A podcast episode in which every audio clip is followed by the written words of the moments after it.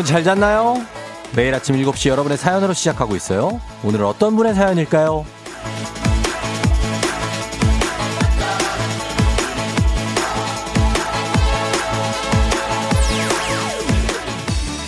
인터넷 카페 대한민국 야구 대표 두산 베어스에 올라온 글입니다.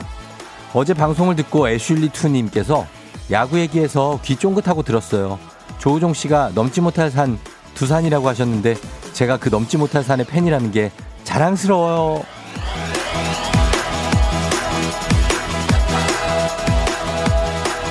엄마 곰수님은 댓글로 제가 그 산에 기대서 편히 그냥 쉬라고 해주셨고요. 또 유난히 반가운 댓글 남암남암님 출근길에 FM 대행진 듣는다고 인중해 주셨는데 정말 고맙습니다. 뭐 그래 어, 느 팀을 응원하든 우리는 야구로 하나가 됐습니다. 그럼 된 거죠?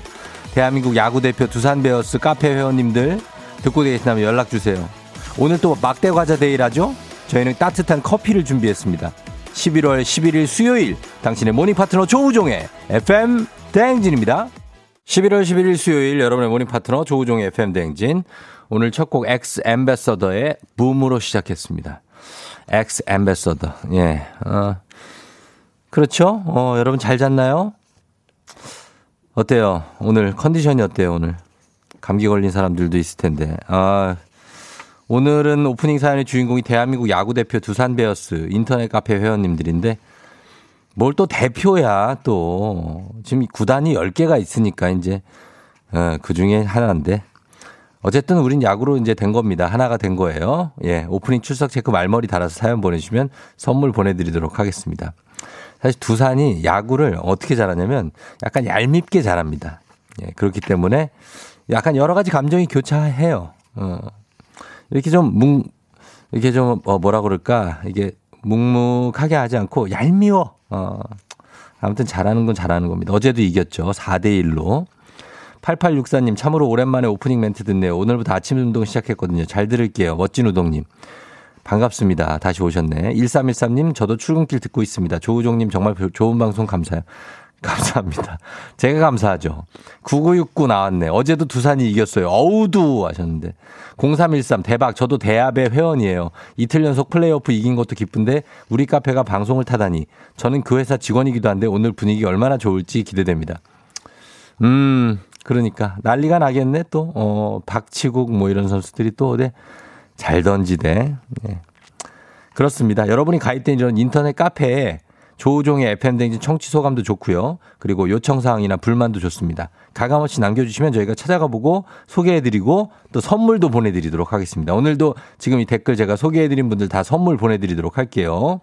5364님, 깨우 저도 그글 봤어요. 저도 댓글 남길 거 그랬네요. 유유. 그럼 쫑디님이 제 댓글도 읽어주셨을 텐데, 오늘도 쫑디에 출첵합니다. 행복하자고요. 예, 이분도 저희가 선물 보내드리도록 하겠습니다. 음. 아, 인정을 해달라. 우리 좀 작가들 중에 또 두산 팬이 있는 것 같은데. 인정을 누가 해달라 그러니까. 어, 보면 보자. 장 작가입니까? 장 작가예요? 장 작가 같은데. 어. 그래, 딱 보면은 두산 팬처럼 생긴 사람들이 있어. 두산 스타일이 있다니까 딱 보면, 어, 두산. 이충환 PD도 약간 그런데, 아니에요? 어, 그런 아닌 사람들도 있고. 근데 딱 보면, 야, 야, 저, 저, 저 저기 두산이야, 저기. 잠실 야구장 가면 이렇게 모여있는 사람도 있어요. 보면은 두산스러운 사람들이 있어. 음. 인정해 달라고요. 인정합니다. 인정을 언제 안 한다고 그랬어요? 저 인정하지. 지금 몇 번째 지금 한국 시리즈를 나가는 겁니까? 지금 이제 하나 남지 않, NC 하나 남지 않았습니까? 우리는 NC만 믿고 있습니다. 예. 자. 그렇게 가면서 저희는 7시 반 전화로 퀴즈 풀 수 있는 분들은 연락처와 함께 신청해 주세요. 애기야 풀자 단돈 단돈 50원이래. 단문 50원, 장문 100원에 문자 샵 8910 보내주시면 되겠습니다. 자, 날씨 알아보죠. 기상청 연결합니다. 최영호 씨 전해주세요. Now, 문자, battle에 자신 있는 문자 사이퍼, 문자러들 다 들어와, drop the 문자. 오늘 함께할 드랍던 문자 웃으면서 출근한 길 웃으면서 퇴근하자라는 글에 무슨 소리야? 난 살면서 웃으면서 출근한 적이 없다. 라는 댓글이 달려 있는데요. 잘 생각해봐요. 진짜 없습니까? 나 이것 때문에 웃으면서 출근한 적 있다 보내주시면 됩니다. 단문 50원 장문 100원이 드는 문자 샵 8910 콩은 무료입니다. 소개된 모든 분들께 홍삼 젤리 보내드릴게요. 나 이것 때문에 웃으면서 출근한 적 있다 보내주시면 됩니다. 저희 음악 듣고 올게요. 장우혁, Love She.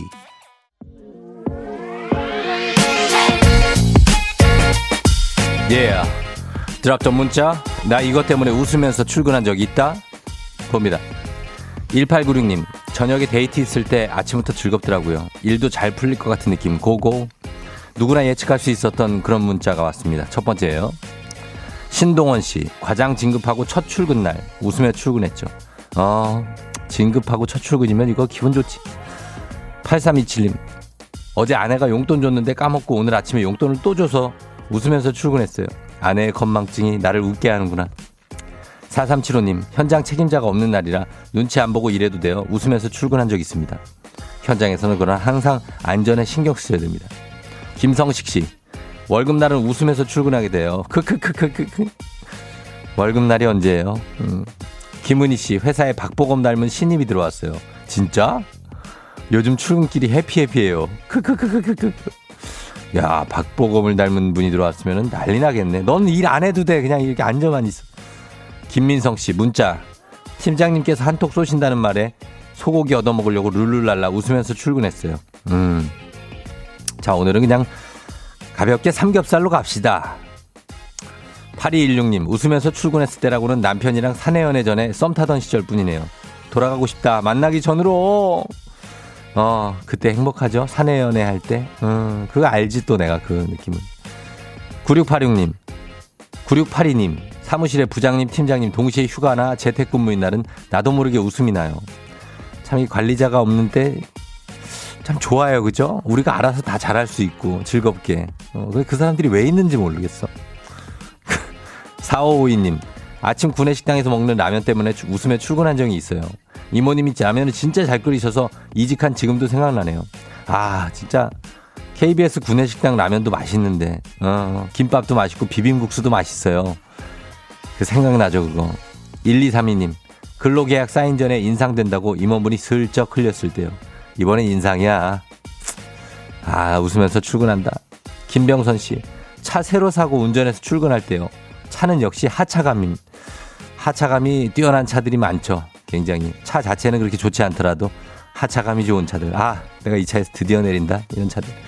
김행복님, 명절 전에 보너스와 선물 받을 거 생각하면 매해 출근길이 좋았죠 하셨는데 올해 명절에는 그 보너스랑 선물 조금 줄어들지 않았었어요. 올해는. 올해 좀 그런 감이 있어요. 9916님, 쫑디, 저 말일에 팀장님은 연차시고 회사 회식비는 말일까지 다 써야 해서 팀원들끼리만 회사 돈으로 점심 회식하고 일찍 퇴근할 수 있어서 웃으면서 출근했었어요. 깨오! 그러니까 이거 우리끼리 잘할 수 있다니까는. 음. 최윤서 씨, 출근 전에 매일 들르던 커피숍 알바생이 너무 훈남이어서 주말에도 출근하고 싶어졌어요. 이렇게 알바생이 훈남 훈녀면은 또 거기가 또 문전 성실하우. 예, 그런 게 있어요.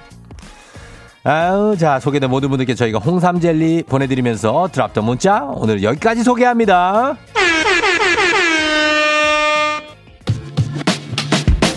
오늘도 어김없이 떠오르는 아침 해. Brand new day 하루가 밝았네. 나는 또 습관처럼 터는 my radio. Check check 출석 책 여기요. 땡땡 조종이 울렸네. 뱀뱀 졸린 눈을 깨우네. From 7 to 9 feeling till tonight. 기분 좋은 넌 like a dynamite. 조종의 FM 댕진. 끝까지 버티는 게 이기는 거다. 일단 먹고 합시다.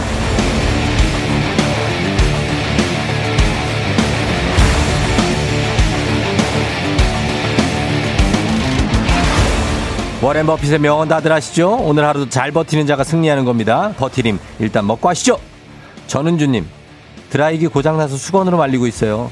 그냥 가면 감기에 버텨야 할 것 같고 말리고 가면 지각에 버텨야 할 것 같고 뭐가 더 좋은 선택이죠? 말리고 가야 됩니다. 감기가 더 무섭습니다. 주식회사 홍진경에서 더 만두 드립니다. 큐큐님 아내랑 같은 회사에서 일해서 출근을 같이 하는데 오늘따라 아내가 화장 안 먹는다고 거울 앞에서 오래 버티고 있네요. 제발 서두르라고. 화장이 안 먹는 건 어떡합니까? 국민 쌀국수 브랜드 포메인에서 외식 상품권 드립니다. 김수현님, 저는 어떻게든 버티려고 했는데 보기 좋게 잘렸어요. 실업급여 받으면서 어떻게든 다시 버텨볼게요. 다시 들어갈 날이 생길 겁니다. 디저트가 정말 맛있는 곳 디저트 3구에서 매장 이용권 드립니다. 7737님 어제 반나절 꼬박이라고 늦은 점심으로 김밥 한 줄 먹는데 눈앞에서 불법 주차 딱질 뗐어요. 그냥 억울하고 속상해서 펑펑 울었네요. 버틸 힘이 없어요. 그거 잠깐 김밥 한 줄 먹는데 그걸 주차 딱지로 왔을 때 건강한 오리를 만나다 다영오리에서 오리 스테이크 세트 드립니다. 다영맘님 날씨가 추워져서 그런지 알람이 시끄럽게 울리는데 가족들이 다 이불 속에서 계속 버티고 나올 생각을 안 하네요. 얼른 일어나 학교 가자. 가야지 행복한 간식 마술 떡볶이에서 온라인 상품권 드립니다. 정관희님 요리하다 기름이 튀어 손에 물집이 잡혔어요. 매일 하는 것도 저한테 제일 어렵고 걱정이네요. 주부 파업하고 싶지만 아이들 때문에 버팁니다. 힘내주십시오. 카레와 향신료의 명가 한국 SB식품에서 쇼핑몰 상품권 드립니다.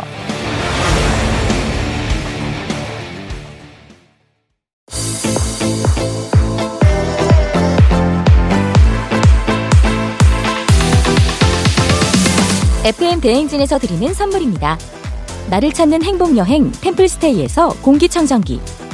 앉을수록 느껴지는 가치 휴테크에서 안마의자. 겨울이 더 즐거운 알펜시아 리조트에서 숙박권과 리프트 이용권.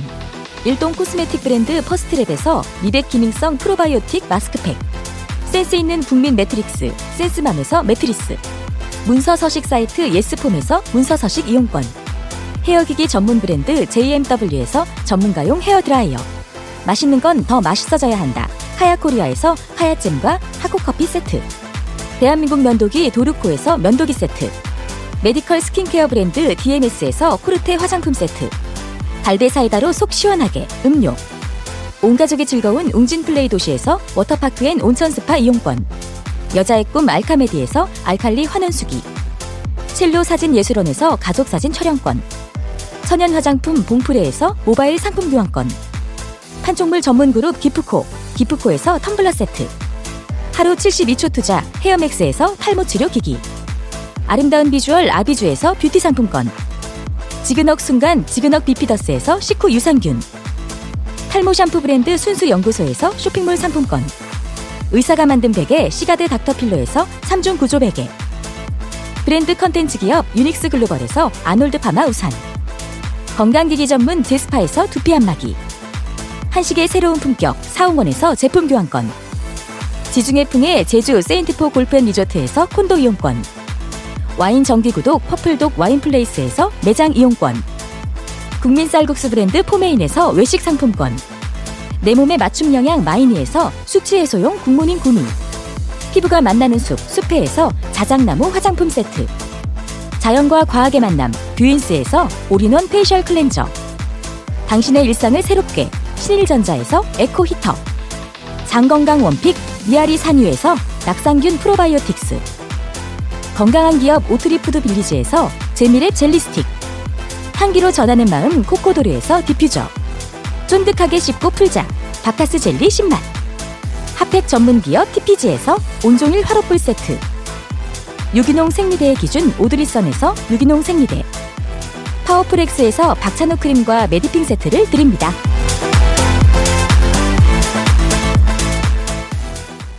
음, 선물 소개가 벌써 끝났단 말이죠. 저는 지금 막대 과자를 저희 우리 작가들이 줘가지고 먹고 있었습니다. 네. 특이하게 나오네. 아, 초콜릿이 안에 들어있어요. 자, 저희가 음악을 이걸 원곡을, 완곡을 다 들을 수 있을 것 같습니다. 네. 저희 이 노래 진짜 좋아하는 곡이거든요, 저도. 서준서 씨. 이거 한번 들어보도록 하겠습니다, 여러분. B612의 나만의 그대 모습.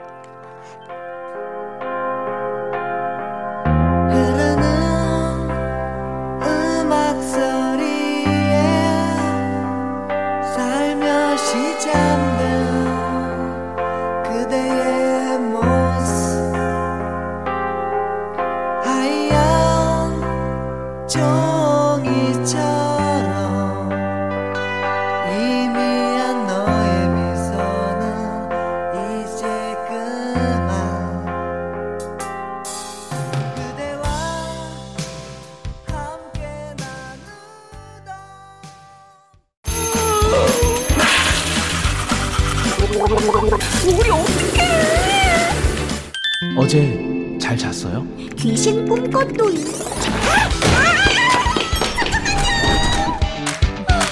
아무리 바빠도 챙길 건 챙겨야죠.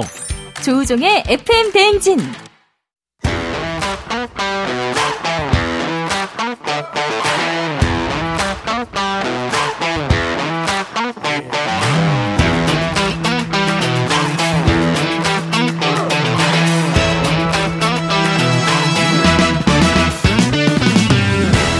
학연 지연만큼 사회를 좀 먹는 것이 없죠. 하지만 바로 지금 여기 FM 댕진에서만큼 예외입니다.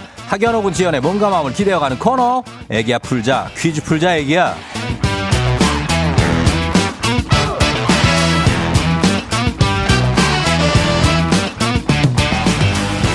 학연 지연의 숟가락 살짝 얹어보는 코너입니다. 애기야 풀자 동네 퀴즈 정관장에서 여자들의 홍삼 젤리 스틱 화해락 이너제틱과 함께합니다. 학교의 명예를 걸고 도전하는 참가자, 이 참가자와 같은 학교 혹은 같은 동네에서 학교를 나왔다면 바로 응원의 문자 보내주시면 됩니다. 그분들께도 저희가 선물 드립니다. 오늘은 동네 스타가 탄생할지 아니면 대대대대 망신으로 마무리가 될지 어제는 아쉽게도 한 번 틀렸었어요. 어제는. 자, 기대해 보면서 연결해 보겠습니다. 어제는 세영 씨였나 그랬고. 자, 연결해 봅니다. 오늘은 3954님 퀴즈 풀고 싶어요. 오늘 남편 연차라 오늘밖에 시간이 없습니다. 크크. 꼭 풀고 싶어요. 자, 이분 연결해 봅니다. 남편이 연차라 오늘밖에 시간이 없다. 이거 무슨 얘기일까? 음. 남편이 쉰- 여보세요? 10 만 원 상당의 선물이 걸린 초등 문제, 12만 원 상당의 선물이 걸린 중학교 문제, 15만 원 상당의 선물이 걸린 고등학교 문제 어떤 거 선택하실래요? 어, 저 고등학교 문제 할게요. 고등학교 문제 선택했습니다. 자, 아, 어느 고등 안녕하세요. 네, 안녕하세요. 어느 고등학교 출신 누구신지 인사 부탁드립니다. 아, 저는 경기도 포천의 예. 포천고등학교 출신의 예. 제이 엄마라고 할게요. 대일이 엄마, 제이 엄마. 제희 엄마. 네. 아, 드디어 나올 게 나왔네요. 포천 고등학교. 예? 이게 포천에서 와. 제일 유명한 고등학교 아닙니까? 아, 어떻게 아시네요? 알죠? 포천 1동, 2동 쪽 바삭하죠, 제가 또. 아, 음, 제, 제희 엄마. 네. 남편이 연차라는 게 뭐 어떤 거예요? 아, 항상 애기 때문에 예. 퀴즈를 풀고 싶었는데 못 풀었거든요. 아, 그 남편이 지금 봐주고 있고. 네, 남편 연차만 기다렸거든요. 아이고, 그렇구나. 지금 아기가 몇 살 몇 살이에요? 아, 13개월이요. 아이고, 13개월 돌 지나가지고 얘 지금 걷지도 못하고 있죠? 네네. 기어, 기어 다니고 있겠네? 네네. 그래요. 그럼 오늘만큼은 기회입니다. 오늘만큼 편하게 한번 퀴즈 한번 풀어보세요. 아, 너무 떨려요. 조금 차분하게 그 아기 우유 먹일 때 수유하실 때처럼 긴장을 풀어요. 네. 알았죠? 네. 예, 풀고 아기 이렇게 저, 저, 저 뭐죠? 트림 시켜줄 때처럼 긴장을 푸세요. 네. 예. 어, 좀 됐네? 자, 가겠습니다. 자, 그럼 갑니다. 퀴즈 문제 갑니다. 자, 들어가요. 15만원 상당의 선물을 거린 고등학교 문제, 고등학교 1학년 생물 문제입니다. 유전의 원리를 밝혀낸 맨델의 법칙에 따르면 염색체 속의 유전자들은 짝을 이뤄 한 쌍의 대립 유전자로 구성, 구성되는데요. 이형 접합일 때 발현되는 유전인자를 우성인자, 발현되지 않는 유전인자는 열성인자라고 합니다. 그렇다면 다음 중 열성인자에 해당하는 것은 무엇일까요? 1번 쌍꺼풀, 2번 보조개, 3번 직모. 어, 유전인자, 우성인자, 열성인자인데 쌍꺼풀, 보조개, 직모. 뭘까요? 어, 어, 어, 보조개? 2번? 2번 보조개요. 바꿀 기회 한 번 드립니다. 1번이요. 1번 쌍꺼풀이요. 네네. 바꿀 기회 한번 드립니다. 자, 3, 2, 2번. 1. 보조개 아닙니다. 아니 바꿀 기회를 두 번 줬으면 3번 아니에요. 3번 직모.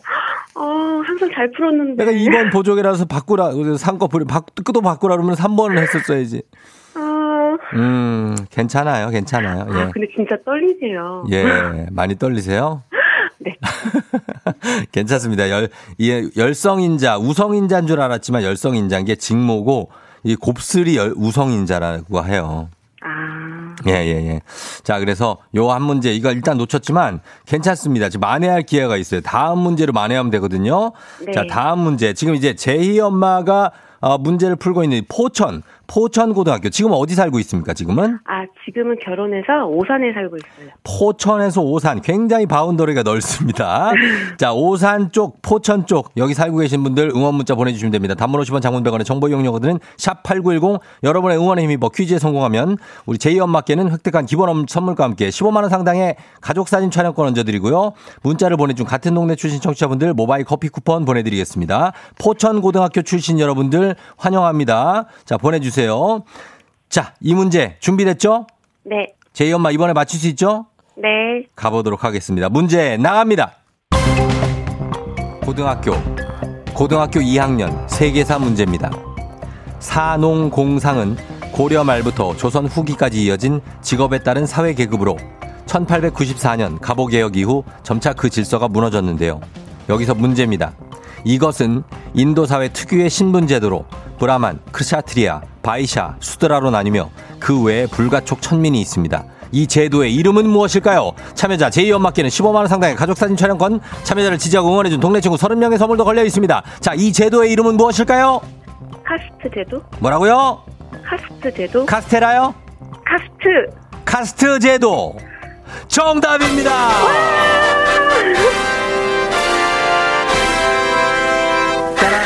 정확하게 맞춰주셨습니다. 정확하게. 카스트 제도. 예. 아, 알고 있는 문제가 나왔나 봐요. 아, 네, 다행이네요. 포천고등학교 다닐 때 세계사를 잘하셨나 봐. 그쵸? 어, 네. 예, 그래요. 축하드립니다. 아, 감사합니다. 예, 요걸로 이제 선물 챙겨드리면서 지금 보면 포천에서 이 응원이 좀 오고 있어요. 포천고등학교 쪽에서. 아, 네. 예, 거기를 졸업하고 나서 다시 안 갔어요? 아니요, 그, 친정이 포천이라서 예. 자주 가긴 해요. 아, 자주 가고. 네. 지금 오산 사니까 오산에서 포천 가려면 그래도 꽤 가겠다, 그쵸? 네, 한 두 시간 걸려요. 아유, 그러니까 이게 애매하면 은근히 오래 걸리는 거리네. 네, 맞아요, 맞아요. 예. 어떻게 그 오늘 이렇게 남편이 연차, 연차를 며칠에 한 번씩 좀 내줘요? 아, 보통 안 내는데요. 예. 오늘 그 애기 병원 가야 돼가지고, 음. 특별히 연차를 냈어요. 애기 어디 감기 걸렸어요? 아니요, 그 뭐 검사 받을 게 아, 있어가지고. 검사 때문에? 네, 네. 네. 어, 남편 연차 좀 많이 내주면은 그 좀 여유가 있을 텐데 말이에요. 그죠? 네, 맞아요. 어, 어떻게 힘들죠? 어떻게 뭐가 제일 힘들어요? 애기 육아 키우면서. 아니, 뭐 애기가 순해가지고 힘든 음. 건 별로 없는데요. 네. 뭐 딱히 없는 것 같아요. 아, 진짜? 네네. 아, 그럼 다행이고. 네. 예, 좀 힘들지 않게 키우시면 다행이고. 그리고 저희가 좀 위로해 드릴게요. 선물도 좀 아, 보내드리고. 감사합니다. 쫑디한테 하고 싶은 말 있습니까? 끊기 전에? 어, 아침에 일어나서 항상 쫑대의 목소리로 육아를 시작하고 있거든요. 예, 예. 그래서 많은 힘을 내고 있는데요. 음. 이렇게 많은 사람들한테 행복함을 주는 예. DJ로 남아주세요.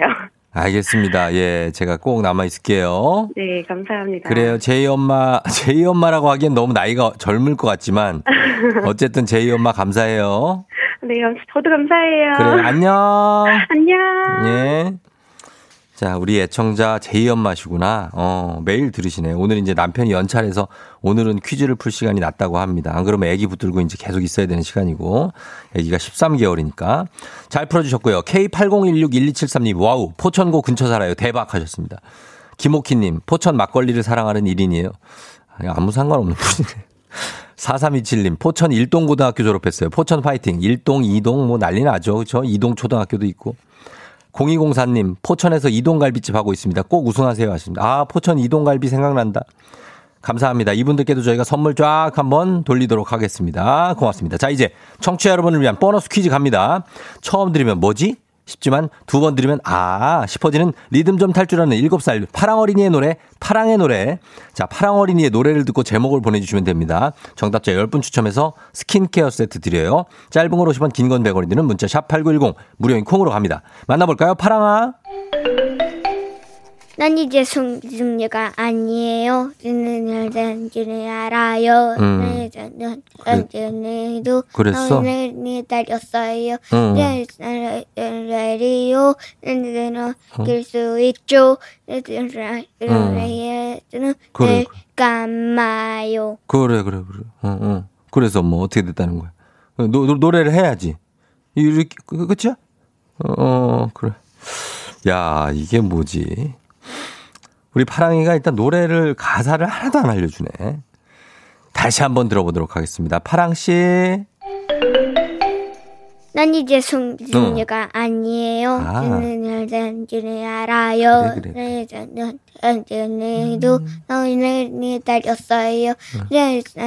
레디오 느낄 수 있죠. 레디오는 늘 감아요. 음, 이제 바로 알았네. 어, 아까 가사, 가사를 가르쳐 줬네, 앞에. 숙녀랑 난 이제 숙녀가 아니에요. 이게 들어가 있으면은 난 이제 숙녀가 아니에요. 이러면 우리 다 알지 않습니까? 네, 요거 여러분 제목 보내주시면 되겠습니다. 짧은 걸 오시면 긴건병원에 문자 샵 8910 콩은 무료입니다. 음악 듣고 와서 정답 발표합니다. 자, 음악은, 아우, 느낌있게, 느낌있게 갑니다. 거미의 어른아이로 갔다 올게요.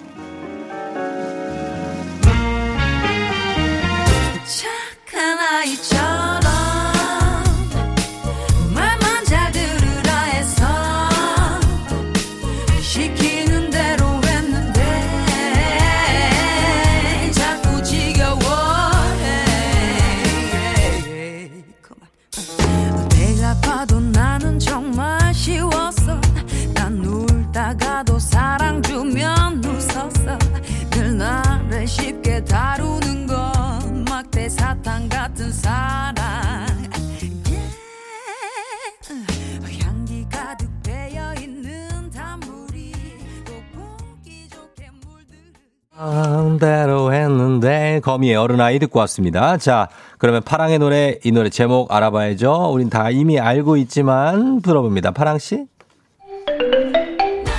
난 이제 숙녀가 아니에요. 줄 알아요. 언제도 너희는 기다렸어요. 레디오 느낄 수 있죠. 늘 감아요. 음, 그렇지. 이게 가사를 파랑이가 따라가기가 쉽지는 않아요. 이게 쭉쭉 가기 때문에. 자, 정답 박지윤의 성인식. 1209님 출근길 친구 차 타고 가는데 나 이제 눈을 감아요. 뭔 소리야. 아, 친구가 운전하고, 예. 박순현 씨 한 번만 들어도 귀에 쏙쏙 박지윤의 성인식 하셨습니다. 박순현, 씨- 박순현 씨 오랜만이에요. 네. 자, 잘 맞춰주셨고요. 자, 지- 제목 맞춰준 분 중에 선물 받으실 분들 명단 홈페이지 선곡표 게시판에 올려놓도록 하겠습니다. 확인하시고요. 파랑 어린이, 우리 내일 또 만나요. 안녕.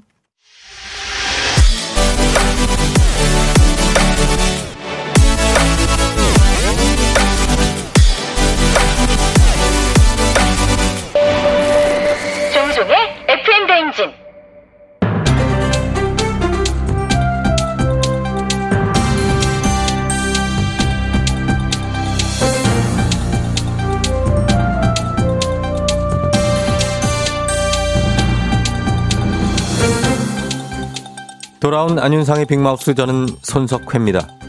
주택, 일자리, 복지 정책을 수립하기 위한 자료며 활동 활용 목적으로 인구주택 총조사를 실시하는데요. 지난 10월 15일부터 시작된 인구주택 총조사. 사생활 침해 질문이 있어서 시끄럽다지요? 예, 안녕하십니까. 예, 저는 봉해 페르소나 송강호입니다. 인구주택 총조사랑 사생활이라, 이야, 이거 시작부터 굉장히 그 궁금증을 자아내는구만. 에? 아무 관련 없어 보이는데 뭐가 어떻게 엮였다는 거지 이게? 에? 그게 말입니다. 개인 신상에 관한 질문 중에 이런 게 다수 포함되어 있지요. 부부가 침실을 따로 쓰는지, 사생아가 있는지, 어흐, 만약에 혼자 살고 있다면 그 이유는 뭔지, 언제부터인지, 또 초혼 시점과 정확한 직장명은 뭔지. 어이, 어이, 어이, 그만. 아니 이 양반들이 지금 뭐라는 거야? 에? 이 불편한 질문들이 그 실제 조사 질문이란 얘기잖아. 허허, 나 이게 믿을 수가 없는데 말이야 이게. 맞습니다. 아무렇게나 선정하는 건 아니지요. 유엔의 인구조사 가이드라인에 준해 정책을 활용하기 위해 데이터베이스를 구축할 필요가 있는 것을 선정한 건데요. 가만 있어봐. 야, 본 감독. 이 느낌 어디서 본 것 같지 않나? 아, 맞다. 그거네. 그, 본 감독도 알지? 영화 친구고. 그, 누가 아버지 뭐 하시노? 에? 이거 대사 있었잖아. 그 선생은 분명 의도가 있어 물었겠지만 학생은 갑툭튀. 노예에 대해요, 이게. 이런 이해할 수 없는 황당한 질문을 살면서 종종 받게 되는데 말이야. 그, 왜, 그, 그 취업하러 갔더니 그 면접관들도 많이들 해요, 이런 거. 그 다들 계획이 있어서 하는 질문이겠구나 싶지만은 그 질문을 받는 사람으로서는 아니 이 양반이 지금 나한테 뭘 물어보는 거야 싶어요. 안 그래요? 에? 맞습니다. 면접뿐 아니라 황당한 질문은 포털 사이트에도 많이 올라와 있지요. 팔꿈치를 혀로 핥을 수 있나요? 방귀를 뀌면 칼로리 소모가 되나요? 지렁이는 눈이 있나요? 이야, 질문 한번 정말 기발하고 한편으로는 조금 귀엽구만. 에? 그 지렁이 진짜 눈이 있나? 나 궁금한데 갑자기 예. 이렇게 막 궁금한 질문은 좋아요. 근데 인구 주택 총조사 질문은 이건 막 궁금하지도 않고 이해도 되지 않고 이건 개인 신상 질문이 아니라 그냥 감찰 감찰. 에? 안 그래? 어, 어 본감독 이 얘기를 영화로 만들어 봅시다. 제목은 내가 정할게요. 지옥과 수치사 괜찮지 않아? 어? 한번 해봅시다.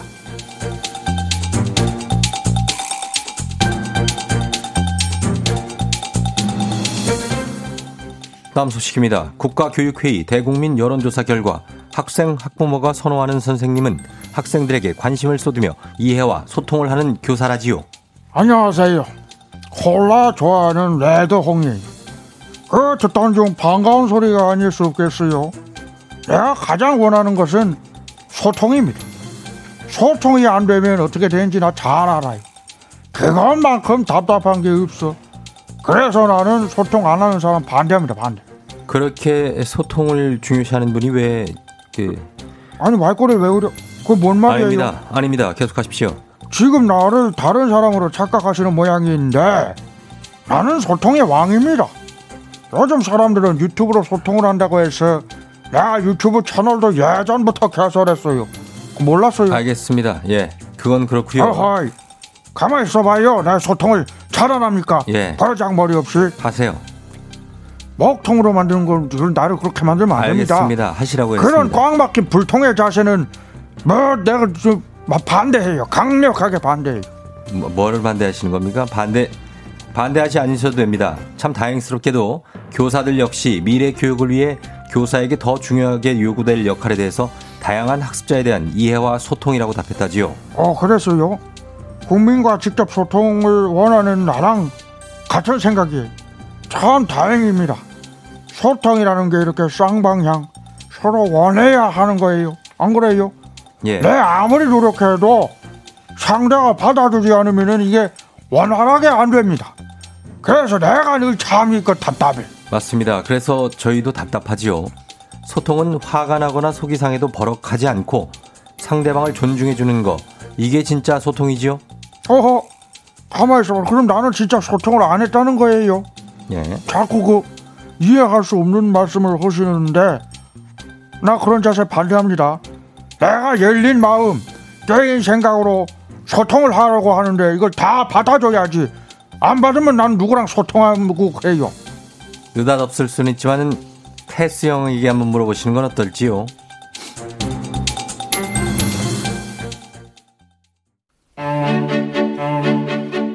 이부 끝곡은 우효의 민들레 이 곡 듣고 저는 3부에 어떻게 벌써 8시로 다시 돌아올게요.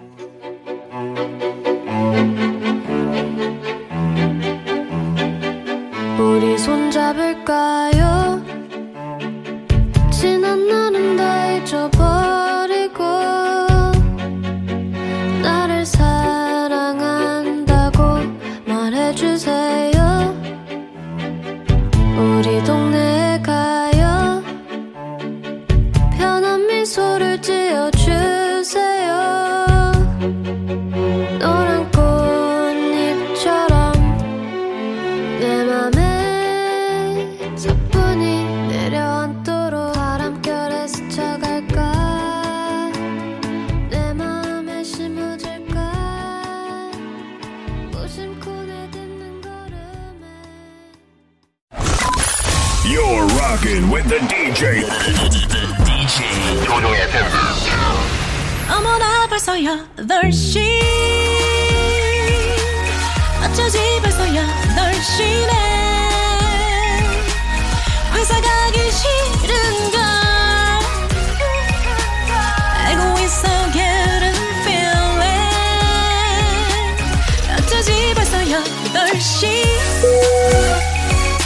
승경 여러분의 팬댕진 기장 조우종입니다. 10주년 그 이상의 가치 티웨이 항공과 함께하는 벌써 8시오. 오늘은 달달한 여행을 약속드리면서 미국의 펜실베이니아로 떠납니다. 즐거운 비행 되시기 바라면서 지금 수요일 아침 상황 기장에게 바로바로 알려주시기 바랍니다. 단문 50원 장문병원의 정보 이용료들은 문자 샵8910 콩은 무료입니다. 자 그럼 비행기 이륙합니다. Let's! 아하, 케이아스님 어제 술 한잔해서 아무 생각이 없어요. 출근을 하는데 정신은 어디 있는지, 어디 갔는지, 어디 갔는지, 어디 갔는지 안진영 씨 버스 뒤쪽에 자리가 비었는데 왜 뒤로들 안 들어가냐고요? 좀 뒤로 들어가 주세요. 제발 부탁이에요.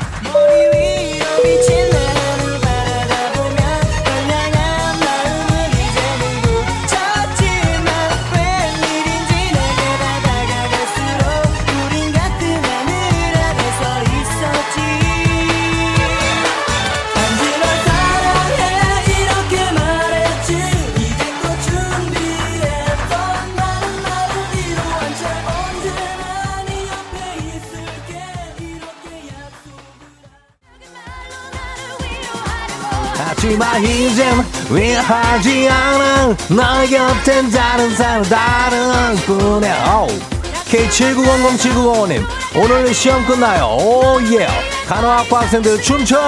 oh yeah oh yeah 다음주에 중간고사 제시 준비해. come on come on 민선아씨 중3 아들 마지막 시험 치는 날이네요. 아왜 제가 다 떨릴까요? let let let let's go party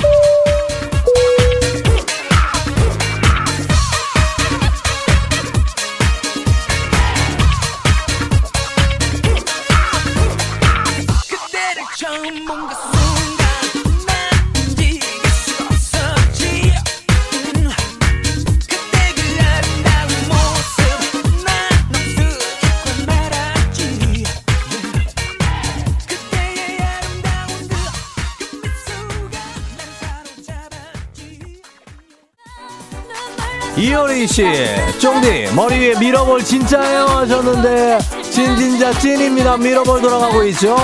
K77168105님 아파트 지하 주차장 청소한다고 주차해놓은 차 빼라고 차 빼라고 방송에서 양치하다 말고 차 빼러 가는 중이에요. 그러나 나는 괜찮아. Let's get it.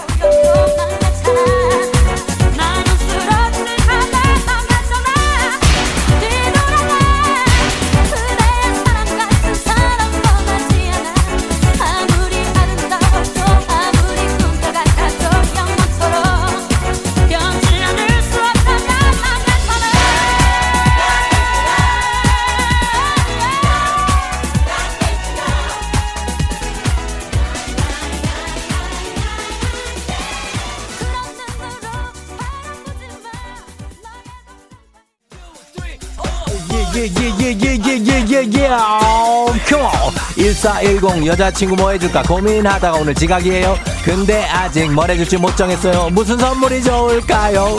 생각해봅시다. 0884님 좌회전 신호만 다섯 번째 회사 말고 다른 곳으로 가고 싶다. 컴온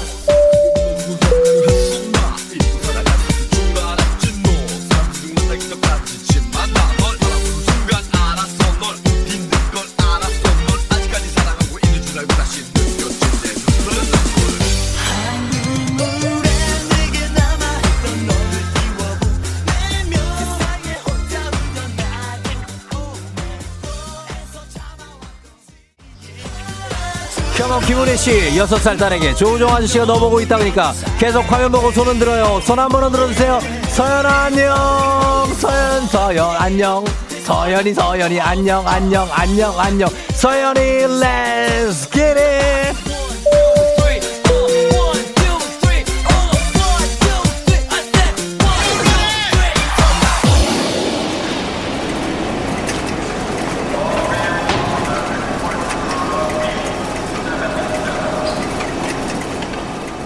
FM 대행진 벌써 8시요. 미국 펜실베이니아에 도착했습니다. 달달한 여행 약속한 만큼 저만 믿고 따라오시죠. 이곳은 펜실베이니아주의 초콜릿 공장입니다. 손가락을 막 찍어 드시지 마시고요.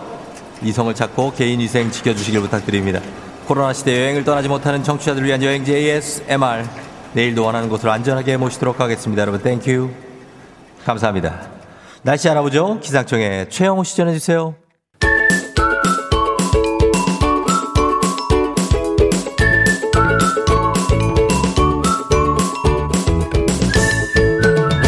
조종의 FM 대행진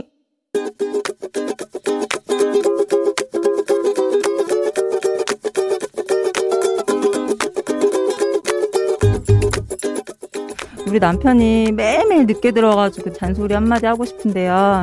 여보, 지금 코로나 때문에 애들 세 명 다 집에 맨날 있고 청소에 빨래 또 강아지 두 마리까지 집에서 정신없이 맨날 이렇게 지내는데 당신 일하는 거 힘들고 그런 거 나도 알지만 일 때문에 급한 거 지금 일 처리하러 간다고 저렇게 말을 하면서 어, 인별그램 보고 다 알아요 뭐 음, 내가 지금 음, 놀고 있는 거 눈 감아주고 있으니까 12시에 들어오지 말고 8, 9시에라도 좀 일찍 한 번만이라도 일주일에 한 번만 그렇게 일찍 들어와서 청소기라도 한 번 돌려주고 어? 나도 그 시간에 요 내가 하고 싶은 거 잠깐만이라도 짬내서 할 수 있게끔 도와줘 여보 알았지?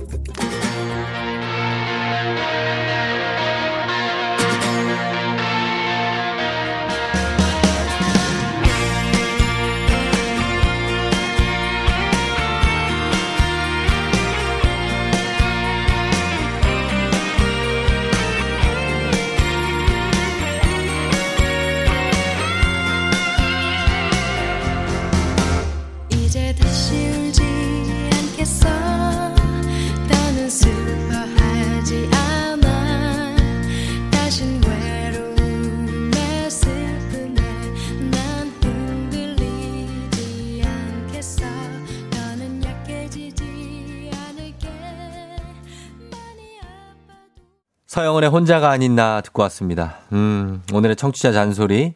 남미선님께서 매일 늦게 들어오는 남편에게 일주일에 한 번만이라도 일찍 들어와서 집안일 좀 같이 해달라는 부탁의 잔소리 해주셨습니다. 아, 그래요. 그렇게 해야지. 지금 애 셋에 개 둘이면은 상당합니다. 상당해요. 어. 이은정 씨, 신랑님들 가사 육아는 도와주는 게 아니고 함께 하는 거예요. 선택이 아닌 필수요. 어, 그렇죠. 당연하죠. 함께 나눠 가야죠. 예. 55대 45 정도 가는 것도 괜찮고 아니면 50대 50 가는 것도 괜찮아요. 예. 강희애 씨, 소박하다. 일주일에 한 번만이라도라니 조금 도와주세요, 남편분. 그럼 일주일에 한 3일은 도와줘야죠, 사실. 예. 홍은미 씨, 우리 집이랑 똑같다 하셨는데 사실 뭐 이제 남편들이 이제 열심히 그 돈을 벌기 위해서 일을 하는 건 좋지만 이제 비는 시간에는 또 어, 육아도, 육아도 같이 하고, 예. 그렇게 요즘 맞벌이가 많으니까 일은 다 하니까요. 그런 게 필요합니다. 예. 남편들이 조금만 더, 뭐 요즘에 이제 뭐, 뭐, 이제 골프 시즌도 끝났잖아요. 추우니까 못 치죠? 그러니까 그럴 때도 좀 도와주고 여러 가지로 그랬으면 좋겠습니다. 자, 어, 오늘 6호, 유고원 리포터도 오늘 매일 FM대행진 가족들 목소리 듣게 해주시는 분, 유보, 유고원 리포터 덕분입니다. 저희 고맙다는 말씀 전하면서 간추린 모닝뉴스로 넘어갑니다.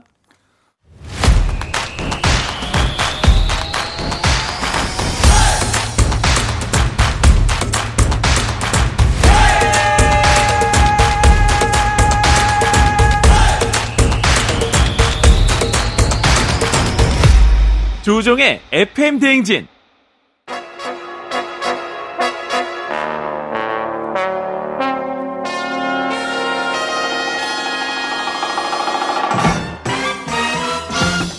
간추린 모닝뉴스 청취자들의 출근을 늦추는 KBS 김준범 기자와 함께합니다. 안녕하세요. 예, 블리블리 범블리. 예, 김주현 님이 블리블리 범블리님 보려고 어, 너튜브 켰습니다. 구독자 1인 추가요. 네. 장은경 씨 범블리는 사랑. 안시현 로지님 오늘 처음으로 범블리 보러 들어왔어요. 밤하늘님 처음으로 범블리 봅니다. 쪼꼬님 깍 범블리님. 아니 저 사람이 뭘 그렇다고 범블리 범블리 하면서 난리를 쳐. 김 엘리사벳 범블리 하트 두 개. 네, 감사한데 좀 부담되는 인지. 그러니까 본인의 어떤 점 때문에 아, 이렇게 범블리를 보는 분들이 늘어나는 겁니까? 모르겠어요, 저도 정말 정말. 정말? 네, 네. 와 완전 스타네. 본인의 나 내가 저의 매력이 뭔지 모르겠는데 그냥 좋아해 주셔서 아니, 감사해요. 그런 의미가 아니고요. 네. 그냥 뭐 뉴스 뉴스 들으러 오시는 거겠죠. 뉴스 네, 들으러요? 네, 아니 네. 이분들은 뉴스도 안 들어요. 그냥 예 범블리 보겠다고 그러는데 네. 어 뭔지 모르겠네. 네. 목소리가 너무 좋대요. 아유 감사합니다. 예. 목소리 나도 좋아야죠. 어, 목소리가 너무 좋다고 어은진 씨가 자 그렇습니다. 예, 저희 그러면 이제 뉴스 한번 들어가 볼게요. 예, 뉴스는 어우 다또 너튜브 구, 구독자 접속자가 갑자기 한 5, 60명이 늘어나요. 아유 또. 감사합니다. 예.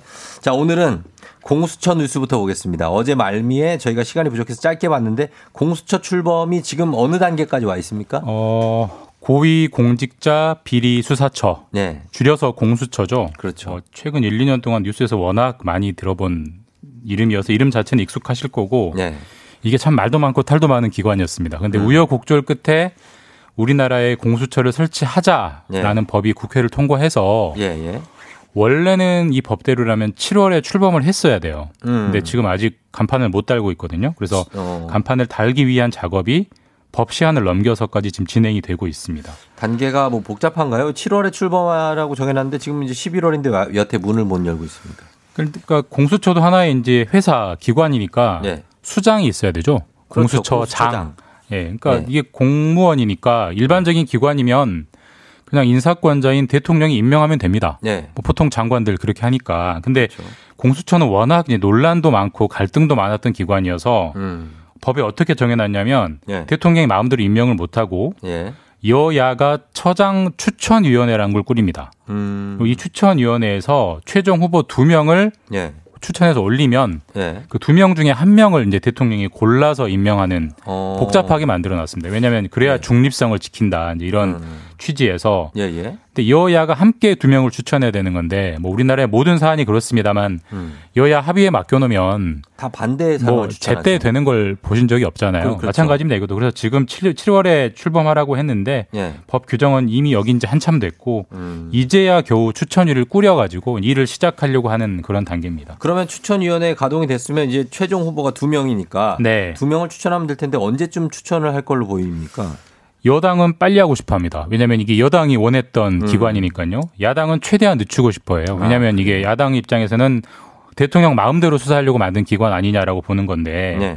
어쨌든 이런 갈등 상황 속에서 지금 10명의 후보군을 잡아놨어요. 10명을 이제 두 명으로 추리는 작업을 해야 되는데 음. 예, 예. 모레 13일에 이제 첫 회의를 엽니다. 음. 첫 회의 때 과연 추려질 거냐, 이제 네. 추려지지 않을 거냐, 아마 추려지지 않을 확률이 높고요. 예. 아까 말씀드렸듯이 여야 합의로만 꾸릴 수 있게 저두 명을 추천할 수 있기 때문에 예. 야당이 반대하면 절대로 추천할 수가 없어요. 그런 음. 구조이기 때문에 이게 아무래도 속도가 나기는 좀 어려워 보입니다. 아, 그래요. 일단 네. 알겠습니다. 자, 다음 뉴스 보죠.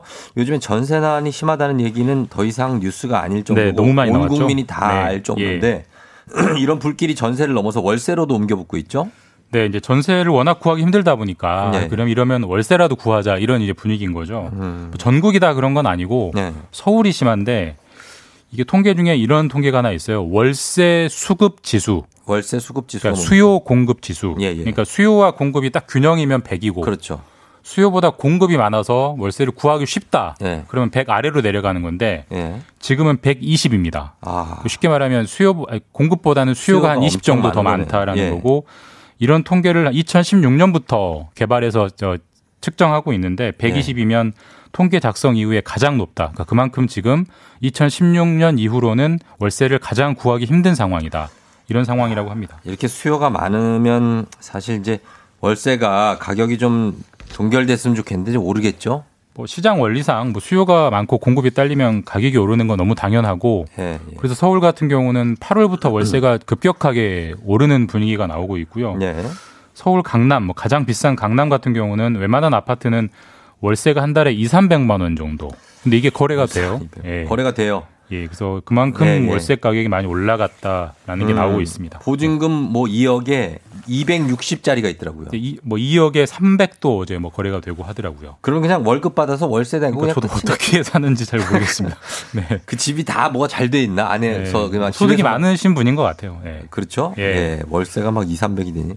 이렇게 어렵고 월세 구하기가 또 역으로 보면 월세를 놓는 집주인 입장에서는 그 사람들한테는 좋은 상황 아닙니까? 그렇죠. 모든 시장에 양면이 있으니까 월세를 받는 분들은 좋죠. 그만큼 네. 소득이 늘어난 거니까 또 대부분 월세 소득은 현금으로 받잖아요. 뭐 카드가 그렇죠. 아니라 그러니까 입금하죠. 네. 그러니까 어떻게 약간의 좀 그냥 부가 소득 같은 느낌도 좀 있고. 예, 예. 그러니까 소득 이렇게 월세 소득이 늘어나는 것 자체는 뭐 음. 물론 내는 분들은 부담 되겠지만 네. 이거는 시장 원리에 따른 거니까 그 자체는 뭐 좋다 나쁘다 할 수 있는 문제가 아니긴 한데 예. 그럼 소득이 있으면 세금을 내야 되잖아요. 내죠. 근데 월세 소득에 대해서 세금을 최근에 안 내는 분들이 음. 또 소득이 늘다 보니까 또 세금을 내, 내기 싫겠죠. 그렇죠. 이런 사례가 잇따라 나오고 있고 그래서 네. 국세청이 아 이거 좀 문제가 있다 싶어서 네. 기획 세무 조사를 했어요. 기획 세무 조사라는 건 딱 타겟을 잡아놓고 아, 네네. 세무 조사를 하는 건데 현재 이 월세 소득으로 탈세를 한 탈세 음. 용의 선상에 올려놓은 사람이 네. 3천 명이 넘어요. 야, 맞네. 예, 그러니까 이런 사람만 일단 어, 세무조사를 하고 여기서 많이 나오면 더 음. 범위를 넓히겠죠. 사실 월세 소득도 사실 어떻게 보면 이제 소득에 당연히 들어가니까 네. 과세 대상이 되는 거죠? 세금을 내는? 이게 헷갈리시는 분들이 있는데 예. 전에는 과세 대상이 아니었습니다. 아, 아니었어요, 근데 원래? 최근에 올해부터는 법이 바뀌어서 아. 단 1원이라도 월세 소득을 받으면 다 과세 대상이에요. 예, 예. 그래서 반드시 국세청에 신고를 하셔야 되고 음. 지금 만약에 신고를 안 하시면 국세청이 모르겠거니라고 하지만 전산으로 다 잡아냅니다. 요즘은 음. 그래서 세무조사를 세무조사를 받지 않으시려면 네. 월세 소득 조금이라도 받으시면 반드시 세무 신고를 하시는 게 좋습니다. 자, 그리고 이거 요 핫한 뉴스가 하나 있어서 소개했습니다. 요즘에 이 전동 킥보드. 네. 이거 타시는 분들이 굉장히 많은데 그래서 사고가 너무 많이 나요. 관련법이 좀 바뀐다고요, 이거. 혹시 타 보셨어요? 저는 안 타봤는데 이게 너무 위험해요, 이거. 시속 한 25km까지 나온다고 해요. 굉장히 빨라요. 저도 한 번 타봤는데 땡기니까 훅 나가더라고요. 그쵸. 근데 이게 문제는 예.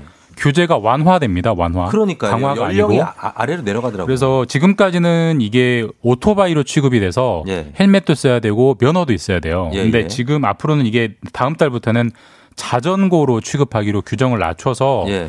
인도도 달릴 수 있고 아하. 그다음에 13살만 넘으면 탈 수 있습니다. 음. 많이 타겠죠? 많이 타면 사고도 많이 납니다. 그러니까 예. 이게 보행자분들이 알아서 일단은 조심해야 되는 그런 상황입니다. 요거 잘 처리해 주십시오. 네. 저희가 시간이 없어 가지고.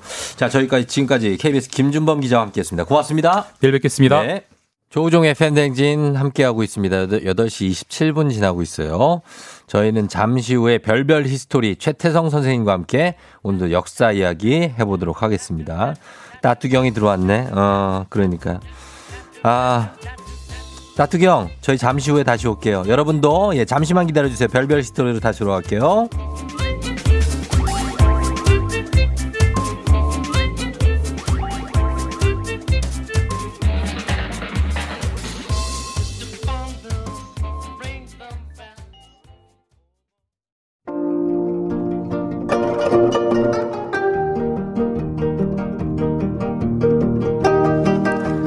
별별 히스토리를 모르거든 역사에 대해 논하지 말라. 재미있는 역사 이야기 별별 히스토리.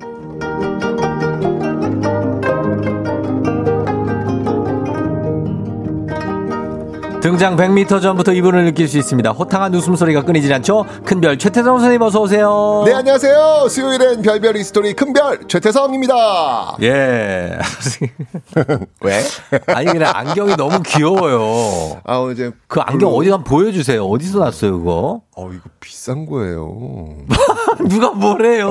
아 누가 안 비싸대? 너무 특이하잖아요. 아니 근데 저는 잘 어울리는 것 같아요. 특이한데 네. 의외로 제 얼굴형에 잘 맞아요. 이게 안경이 좀 독특한 게 예, 예. 얼굴형에 맞는 태가 있어요. 음. 근데 요거 제가 봐- 봤을 때도 오 이게 어떻게 이런 걸 쓰지 했는 예. 써보니까 나름 잘 맞더라고요. 어, 네. 괜찮잖아요. 약간, 예, 무슨 박사님 같아요. 근데 아주 좋은 사람 같진 않고 좀 나쁜 짓 하는 박사 있잖아요. 아주 굉장히 이게 네. 선명하게 그러니까 제 라인을 보여주는 게 아니라 안경테로 제 어. 라인을 가려주기 때문에 아주 좋아요. 아, 아, 진짜 느낌, 임팩트 있습니다, 임팩트. 네. 예, 다들 환영하시면서 지금 보고 계신데, 어, 이은정 씨가 최태성 쌤, 초등 아이들이 한국사 역사 재미있게 접근하려면 어떻게 해야죠? 하셨습니다. 아, 일단 예. 역사는 어떻게 보면 뒷담화예요. 뒷담화. 누군가의 뒷담화. 뒷담화. 그렇죠. 그렇기 때문에 네. 아, 인물사에 좀 접근해서 어. 위인전이나 이런 것들을 읽으면요. 진짜 재밌거든요. 맞아요. 예, 그런 식으로 자연스럽게 사람이 집중해서 역사에 접근하시라라는 이야기를 드리고 싶습니다. 음. 그래서 위인전이 있는 거죠. 어, 그럼요. 너무 인물, 좋죠. 인물을 네. 중심으로 사건 가는 거예요. 어, 그럼요. 좀 이렇게 좀 성인 같은 경우 이제 평전으로도 올, 올마가셔도 되고요. 가죠, 예, 가죠. 그런 식으로 사람한테 좀 접, 집- 접중하는 음. 예, 그런 역사를 좀 해보시면 좋을 것 같습니다. 예, 예. 자, 그러면 오늘도 활짝 웃음으로 열면서 퀴즈 한번 시작해볼까요? 네, 퀴즈 한번 가보겠습니다. 이거 아실까 몰라. 예. 네, 자, 한번 가볼게요. 가시죠. 자, 유엔. 음. 자, 유엔은 어느 단체의 약자일까요? 야, 헷갈린다. 자, 보기 갑니다. 자, 1번 국제연합, 2번 국제연맹, 3번 국제빌라, 4번 국제학회. 아니, 보기에 왜 국제상회가 없어요? 오! 그 생각을 못했네. 국제상회를 넣어야지. 아, 4번 국제사회 할 걸. 아. 5번 국제상회 하시죠. 아, 그러네. 아, 제가 어제 이게 원고 쓰다가 예. 어, 4번이 생각이 안 나가지고 음, 아, 국제학회. 전화할 걸. 어, 국제사회 할 걸. 오, 국제상회. 그러니까. 자, 맞춰주시면 됩니다. 1번 국제연합, 2번 국제연맹, 3번 국제빌라, 4번 국제학회 중에 UN은 어느 단체의 약자일까요? 단문 50원 장문병원이들은 유료 문자 샵 8910 무료인 콩으로 정답 보내주세요. 저희가 추첨을 통해서 10분께 선물 보내드리고요. 그리고 방송 중에 사연 보내주신 분들 가운데 한 분 추첨해서 2020년 올해의 책 필독서 역사의 쓸모 선생님께서 직접 사인까지 해서 드리니까요. 사연도 많이 보내주시고요. 네. 어디 오자- 오자마자 저 이렇게 예. 스튜디오에서 과자 주시더라고요. 아, 과자 저도 받아서 아까 먹었습니다. 예, 막대기 과자 주시는데 막대 과자. 예, 예. 오늘 많이 받으시겠어요? 아니요, 뭐. 아니 그 요게 다예요, 이제. 부인분께서는 예. 준비 안 하셨어요? 아이, 근데 그런 거를 뭐 이렇게 막 챙기고 그러지는 않아요, 저희. 아, 그래요? 예. 아니 오다 보니까 편의점에 그냥 뭐 정말 산더미 같이 싸더라고요 보니까. 그 편의점은 그런 거를 많이 싸놓죠. 아, 엄청나던데. 예. 예, 어쨌건 오늘이 11월 11일이고 음. 이게 사람들이 그냥 의식은 안 하는데 네. 왠지 안 하면 안 될 것 같은 어떤 그런 어. 또 부담감도 있어요 사실은요. 맞아, 맞아, 맞아. 그죠? 예, 예. 뭔가 묘하게 요런 게 될것 있더라고요. 같고, 예. 안 주면 뭔가 좀 서운할 것 같은. 특히 뭐. 회사에서 예, 그러니까. 회사 상사들한테 이거를 마음은 없는데 솔직히 난 마음은 1도 없는데 네. 그래도 이거 안 주면 옆 사원은 막 주고 그러는데 그, 그러니까 아주 애매해지잖아요. 참 애매해, 그죠? 많고. 저는 그래서 오늘 연구소에 네. 안 나갈 예정입니다. 아. 예, 왜 게- 계신 선생님들 괜히 불편하실 것 같아 가지고 어. 네, 저는 안 나갈 예정입니다. 가면 눈치 줄 것 같죠. 네, 그러니까요. 그거 어쨌건. 오늘이 예. 11월 11일인데 예. 뭐 어쨌건 간에 이날 좀 의식하면서 아침을 시작하실 것 같은데 제가 음. 좀 다른 의미를 알려드리도록 하겠습니다. 예. 예, 사실 이 11월 11일은요, 예, 과자를 기념하는 날이 아니고요. 음. 예. 무슨 날이에요? 네, 바로 이 사실 세계적으로요, 음. 어, 이날은 추모의 날입니다. 아 그래요? 네, 추모의 날이에요. 어떤 걸 주? 아, 이날이 이게 사실 11월 11일이 어떤 날이냐면요, 네. 바로 1918년 음. 세계적으로 정말 비극적인 전쟁. 예. 이었는데 혹시 아실까요? 1918 년? 1918년에 끝났던 전쟁. 그러면은 뭐 세계대 1차 세계대전 아닙니까? 맞습니다. 예, 예. 참 잘하세요. 네. 바로 예. 1차 세계대전이 끝난 날이 음. 바로 11월 11일이에요. 1918년 11월 아, 그래요? 11일. 종전일이네요. 맞습니다. 음. 종전데이예요. 그래서 예, 예. 이날은 전쟁에 참전해서 희생된 전사자들을 기리는 행사를 각국에서 열고 있습니다. 이 어. 세계 대전이었으니까. 예, 그래서 예, 예. 미국 같은 경우에는요. 예. 11월 11일을 재향 군인의 날, 음. 왜그 Veteran Day라고 하죠. Veterans Day. 예, Veterans Day로 정했고요. 영국은 아예 그냥 11월 11일이 현충일이에요. 아, 그래요? 예, Remembrance Day라고 음. 해가지고 그냥 현충일로 그냥 지정이 되어 있습니다. 예, 예. 역시 우리나라도요. 11월 11일이 오늘이 네. 추모의 날이에요. 아, 그래요? 예, 어떤 추모의 날이냐면요. 네. 아, 바로 6.25 전쟁 때 그 참전해가지고 전사한 유엔 군들을 아. 추모하는 날입니다. 공식 명칭이 있어요. 예. 그래서 유엔 참전 용사 국제 추모의 날. 아, 그거구나. 이게 11월 11일이에요. 아, 그래서 제가 이 행사를 진행했던 적이 있거든요. 아, 진짜요? 예, 음악회. 맞아요, 맞아요. 아, 그게 이 시즌이었는데 그게 이래서 11월 11일. 11일. 네. 음. 다시 한번 11월 11일은 오늘은요. 예. 유엔 참전 용사 국제 추모의 날입니다. 예, 예. 어 근데 혹시 세계 유일의 예. 유엔 기념 묘지가 우리나라에 있다는 사실 아세요? 유엔 묘지가 있어요, 네. 우리나라에? 아니, 저 음악회 하셨다면서요. 아니, 묘, 묘지에서 하진 않고요. 어, 그럼 어디서 전쟁 하셨어요? 기념관. 아, 전쟁 기념관에 사셨구나. 그렇죠. 아. 어디에 있습니까, 이거는? 네, 요 유엔 기념 묘지는요. 예. 바로 부산에 있습니다. 아, 부산에. 네. 그러니까 이게 부산에 있을 수밖에 없는 이유가 뭐냐면 예. 6.25 전쟁이 터졌잖아요. 그렇죠. 어, 그리고 굉장히 많은 전사자가 나오는데 음. 그 시신들을 그 안치할 수 있는 공간이 필요했다는 음. 얘기죠. 근데 유일하게 남아 있는 공간이 전쟁 때 남아 있는 부산이었으니까 예, 예. 이 부산에 이제 안치하기 시작을 했던 거예요. 그래서 아하. 아, 6.25 전쟁 중인 1951년 4월 묘지가 완공되어 가지고 네. 유엔군 그 전몰 장병들의 유해가 안장되면서 음. 그 역사가 시작되었는데요. 네. 아, 1955년 11월 이 대한민국 국회는요 그 유엔군의 희생에 보답하기 위해 이곳의 토지를 유엔에 영구 기증합니다. 음. 네, 그래서 지금 여기 유엔이 관리해요. 아, 그래요? 네, 유엔사가? 네, 그렇습니다. 어. 어, 그래서 이제 지금 저 보이는 라디오로 여러분 보시면 어. 유엔 기념묘지입니다. 아, 굉장히 아름답게 정리를 잘 해놓으셨네요. 조우종의 FM 대행진 시- 이 청출이 올라가는 이유가 바로 이런 거였구나. 어, 저, 어떻게 네. 바로 또 이렇게 준비를 하셔가지고 바로 보여드립니다. 예. 아 맞습니다. 네. 음. 어, 저도 이제 며칠 전에 이제 촬영 갔다 왔는데 예, 정말 굉장히 그 정리를 잘 해놨어요. 그러네요. 그리고 어, 사실 이제 우리나라 묘지와 다르게 좀 이국적인, 어, 좀 그래요. 네, 이국적인 그러니까. 어떤 그런 느낌이 맞아요. 들게 해놨는데, 근데 이게 어, 유엔 묘지라고 하니까 조금 이제 묘지라는 느낌이 드니까 좀 음. 이렇게 친숙성이 좀 떨어진다 그래가지고 예, 예. 아, 2001년에 명칭이 변경이 돼요. 음. 그래서 어, 유엔 기념 묘지에서 예. 지금은 유엔 기념 공원으로 공원 같은 느낌이에요. 예, 예. 아, 보니- 가면- 사진 보니까. 예, 많은 분들이 산책하러 많이 네, 들어오시더라고요. 그러니까요. 보니까 예, 촬영하다 보니까 정말 많은 분들이 되게 예뻐요. 예, 이분들이 그 이렇게 참배하러 오신 분들이 아니더라고요. 그냥 그냥 이렇게 어. 그냥 산책하러 보시는- 오시더라고요. 예. 네, 그래서 아니 좀- 우리가 뭐 예를 들어 선 헌인릉 같은데 아, 맞습니다. 견학 네. 가듯이 그렇죠, 그렇죠. 예, 예, 그래서 예. 유엔 기념 공원으로 지금 명명되어 있는데 예, 예. 어, 딱이 들어가시면요 정말 여러 나라들의 국기가 음. 정말 막 펄럭이고 있어요. 혹시 이거 좀 어려울 텐데 뭔데요? 자, 6.25 전쟁 때 음. 몇 개국이 유엔군으로 참전한지 아세요? 아, 요거 나 진짜 이거 알았었는데. 네, 그냥 찍어보세요. 찍으라고요? 네, 찍어보세요. 몇 개국이 유엔 6.25 전쟁 때 유엔군을 참전했을까요? 서른. 서른. 아, 많이 쓰셨네요. 썼- 스물. 네. 오, 비슷했습니다. 네. 스물한 개? 아유, 하나만 더 쓰시면 좋았을 걸. 아, 예, 22개군요. 네. 아, 사실 근데 원래 21개국이었다가 예, 예. 나중에 독일이 네. 하나 이게 첨가가 되면서 22개국이 된 건 맞아요. 아, 그래요? 네. 그래서 22개국입니다. 그래서 예, 예. 아, 미국, 영국, 터키, 태국, 에티오피아 음. 요런 나라들 16개국이 전투 지원국으로 참전했고요. 예, 예. 제가 이 에티오피아에 대해서는 어, 예전에 한번 예전에 그 흑- 네, 네, 네, 네. 어, 검은 용병들. 그렇죠, 그렇죠. 네, 활약상을 예. 얘기해 주셨죠. 제가 말씀드렸었죠. 예, 예, 예. 그다음에 이제 덴마크, 스웨덴, 인도 등 6개국이 음. 예, 의료를 지원해서 도움의 손길을 전했습니다. 음. 자, 그런데 이 6.25 전쟁 때 예. 유엔군 중 그 전사자와 실종자가 몇 명쯤 될까요? 글쎄요. 많이 와서 이제 전사하신 분들이 꽤 있다고는 들었거든요. 네, 꽤 있는 정도가 아니라 예. 정말 엄청납니다. 어. 4만 명이 넘어요. 아, 4만 명. 예, 그러니까 돌아가신 분 어떻게 보면 실종자도 뭐 돌아가신 분과 마찬가지겠죠. 그죠? 예. 4만 명이 넘습니다. 진짜 음. 엄청난 숫자인데요. 예. 그 유엔, 유엔 기념 공원에 가시면요 추모 명비가 있어요. 네.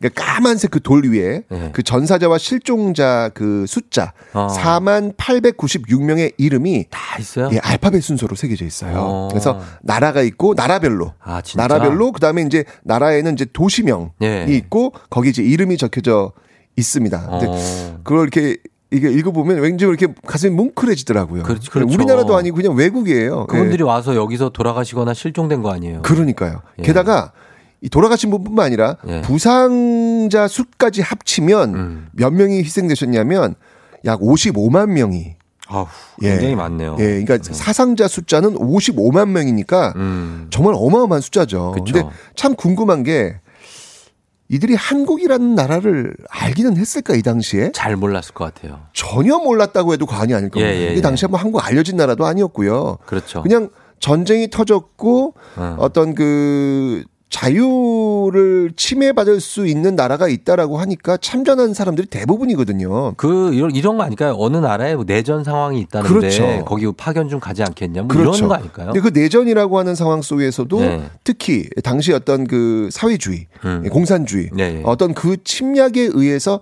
이걸 좀 막아야 되겠다는 어떤 그런 생각들, 음. 이런 생각들을 가졌던 사람들이 오지 않았을까라는 생각이 드는데, 예, 예. 아 굉장히 우리나라가 이 사실은 이 전투복 입고 싸우기가 쉽지가 않아요. 왜냐하면 여름에는요 음. 네. 엄청 덥잖아요. 그렇죠. 그리고 굉장히 습하잖아요. 습하죠.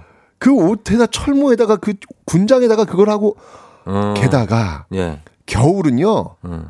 정말 특히 이제 이북 쪽 북한 쪽은요 굉장히 춥죠. 어마무시하거든요. 제가 아, 그 동부 전선 쪽은 진짜 추워요. 아, 제가 6.25 전쟁 때 이 북한 지역에서 겨울에 전사한 한 유엔군의 모습을 사진으로 본 적이 있는데 예. 정말 온몸이 얼어가지고요. 얼어요. 동상처럼 굳어 있어요. 동상처럼. 예, 예. 그냥 와 뻣뻣하게 그냥 굳어 있는 그런. 너무 너무 음. 추워가지고. 맞아요. 근데 이렇게 잘 알지도 못하는 나라에 와서 자신의 청춘을 내놓으면서 싸웠던 이유가 뭘까? 저는 딱 한 단어. 음. 바로 자유. 자유. 예, 그렇죠. 이 자유를 지켜서 정말 이 땅에 사는 사람들, 음. 어, 지금의 우리들에게 선물을 주기 위해서가 아니었을까. 음. 그들이 있었기에 지금 우리는 이렇게 조우종의 FM 댕진을 편하게 들으시면서 그럼요. 11월 11일 과자 이렇게 서로를 뭐 어떤 때는 좀 day. 부담스럽기도 하지만 예, 예. 예, 이런 것들을 지금 우리가 나눌 수 있는 게 아닐까? 음. 그래서 예, 11월 11일은 예. 과자 day만 좀 기억하지 마시고 예, 예. 지금 우리가 이렇게 과자를 나눌 수 있는 자유를 선물해준 음. 유엔군을 기념하기 위한 유엔 참전 용사 국제 추모의 날임도 꼭 기억해 주시면 감사하겠습니다. 알겠습니다. 저희가 꼭 기억을 할게요. 그러면서 자, 우리 추모하면서 음악 한 곡 듣고 와서 퀴즈 정답 발표할게요. 그래서 퀴즈 한 번 더 알려주시죠. 네. 자, 유엔은 어느 단체의 약자일까요? 1번 국제연합, 2번 국제연맹, 3번 국제빌라, 4번 국제학회. 이겁니다. 단문 오시면 장문 100원이 드는 유료 문자 샵8910 무료인 콩으로 정답 보내주세요. 추첨을 통해서 10분께 선물 드립니다. 저희는 비와이의 Day Day 듣고 올게요. 비와이의 Day Day 들었습니다. 자, 오늘은 막대과자 day가 아니라 맞지만 오늘은 이제 추모의 day인 거죠. 네, 아까 그 댓글 네. 보니까 네네. 음. 아, 오늘은 그 과자를 바로 그 유엔 그 공원에 예. 거기다가 조용히 올려놔야 되겠네요. 어. 라는 그런 이 댓글도 봤는데 그렇죠. 어, 그 댓글 읽으니까 또 가슴이 또 이렇게 찡하네요. 이렇게 맞습니다. 저희 오늘 그 별별 스토리 들으시고 네. 아, 이렇게 같이 공감해 주시니까 음. 아, 참 오늘 기분 좋습니다. 감사하죠. 네. 예, 예. 자, 그러면 우리 퀴즈 정답 여러분 발표해 주셔야죠. 선생님 퀴즈 정답은요? 네, 오늘 퀴즈 정답은요. 유엔. 네, UN. 국제사회 아니고요. 국제시장 아니고요. 어, 국제시장도 보기 좋았다. 국제시장 아니고요. 아, 이제 막 생각나네. 네, 정답은요. 네. 1번 국제 연합입니다. 1번입니다. 7209님 1번 United Nations 박미숙 씨 오늘 별별 스토리 찡하네요. 국제연합. 7366님 운전 중이라 도로 한쪽에 차를 세우고 답합니다. 국제연합. 예, 답 맞춰주셨습니다. 오늘 선곡표에서 친필 서명책을 포함한 선물 받으실 분들 명단 확인해 주시고요. 저희는 다음 주에 만나도록 하겠습니다. 선생님 감사합니다. 11월 11일은 유엔 참전용사 국제 추모의 날입니다. 윤미래의 시간이 흐른 뒤. 조우종의 FM대행진 이제 마칠 시간이 됐습니다. 자, 오늘 끝곡으로는 어, 이번 주 금요일이죠. 13일에 저도 굉장히 좋아하는 적재 씨가 나오거든요. 너무 기대가 됩니다. 여러분도 기대 많이 해주시고요. 적재의 별 보러 가자 저희가 끝곡으로 전해드리면서 마무리하도록 할게요. 그리고 0596님이 오늘 부산에서 유엔 참전용사를 추모하는 Turn Toward 부산 행사가 진행된대요. 11월 11일 11시에 유엔 기념공원을 향해서 전 세계인이 묵념을 하는 행사라고 하는데 많은 참여해 주시기를 부탁한다고 하셨습니다. 쫑디에게. 예, 여러분들의 많은 참여 부탁드립니다. 저희는 끝곡 전해드리면서 마무리할게요. 여러분 오늘도 골든벨 울리는 하루가 되시길 바랄게요. 찬 바람이 조금씩 불어오면은 밤 하늘이 반짝이더라 긴 하루를 보내고 집에 들어가는 길에 네 생각이 문득 나더라. 어디야 지금 뭐해? 나랑 별 보러 가지 않을래 너희 집 앞으로 잠깐 나올래